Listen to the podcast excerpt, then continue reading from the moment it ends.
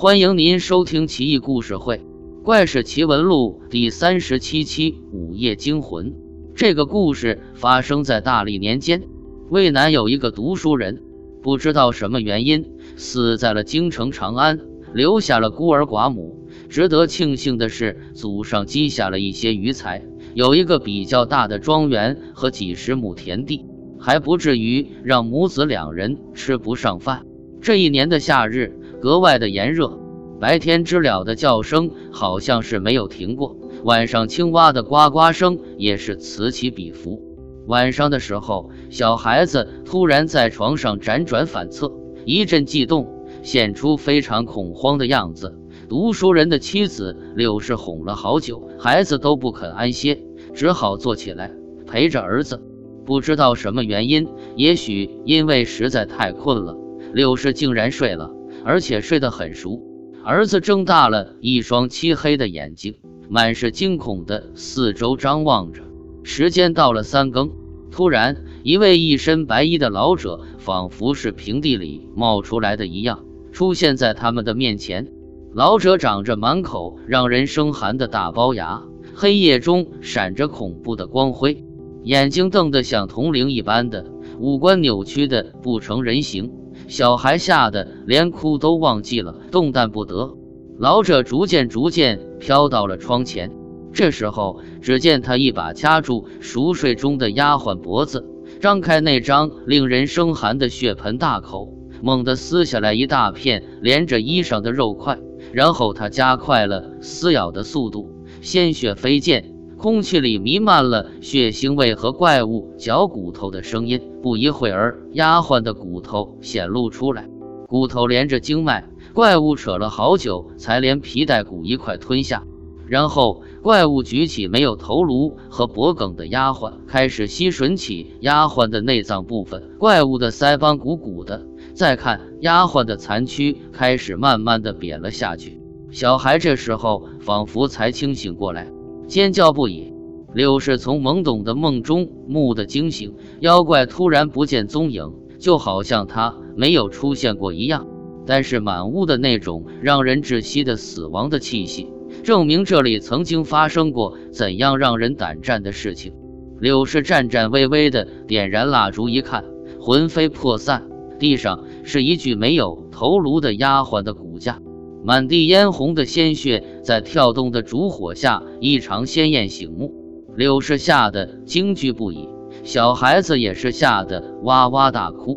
第二天，柳氏一大清早请来了道士做法打教，清除房间的污秽，似乎有点效果。接下来的几个月，母子平安，柳氏那一颗悬着的心也才放下。这一天，柳氏家中围满了亲朋好友。正在给柳氏亡夫举行一周年祭奠，这就是小祥一个人死后，其子女要守孝三年，死后一年的祭拜叫小祥，两年叫大祥，三年后亲朋好友带上各自的纸扎，祭奠之物，祭奠之后，死者的儿女才可以脱去孝服，换回平时衣服。在这三年之间，女不可嫁，男不可娶。三周年祭奠又叫托福，也就是坦服。换句话说，坦服之后，祭拜仪式正式结束。柳氏摆好供桌，摆上丈夫的灵位，焚烧了纸钱，然后叫直升辈跪拜行礼。因为家中尚有余钱，所以这次祭奠搞得非常隆重。县里面有钱、有权有势的人物都过来了，县官还亲自为柳氏王府上香。整个大院香烟袅袅，道士们围着供桌在打圈，口里面念念有词，说着谁也不懂的句子。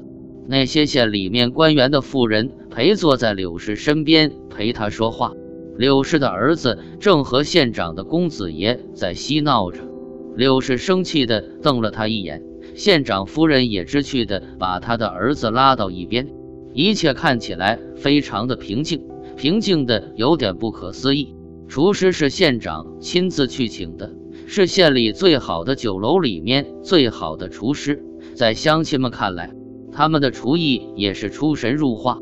能够请到这样的厨师，能够吃到这样的美味，能够亲眼见证厨师的操作，此生不虚。纵使是在这样的一个场合，祭奠仪式终于完成了，大家都吃得很满意。临别之时，县长抹了抹嘴边的油，说道：“大嫂节哀顺变，有什么困难和某说，某一定尽力。”县长夫人拉着柳氏的手说：“让令公子多来县衙玩，犬子非常喜欢他。”柳氏茫然的点点头，他太累了。傍晚时分，柳氏坐在屋前那棵斑驳的柳树下乘凉，凉风习习，吹得他昏昏欲睡。夕阳慢慢的沉了下去，远处开始有了熙熙攘攘的灯火。就在这时，一只马蜂不知从什么地方冒了出来，嗡嗡直响，绕着柳氏的脸直打着圈，边飞还边摆出各式各样的造型。柳氏心生厌恶，拿起扇子拍了过去，马蜂应声而落。柳氏一开扇子，只见地上却是一只鲜嫩欲滴的胡桃。柳氏觉得很有意思，于是低下腰把胡桃拿在手里，爱不释手的把玩。刚开始的时候，胡桃还只有碗口一般大，慢慢的就疯长起来，最后竟然比家里面后院那个碾盘还要大。柳氏大为惊骇。连忙像手着了火一般把胡桃丢了出去，不料胡桃在空中翻了好几个跟斗，又前后左右的转了几圈，立刻变成了两半，每一半都大得吓人，飞到柳氏脑袋的两侧，在柳氏两耳边嗡嗡嗡嗡发出像先前马蜂一样的响声。柳氏几近面无人色，动都不敢动。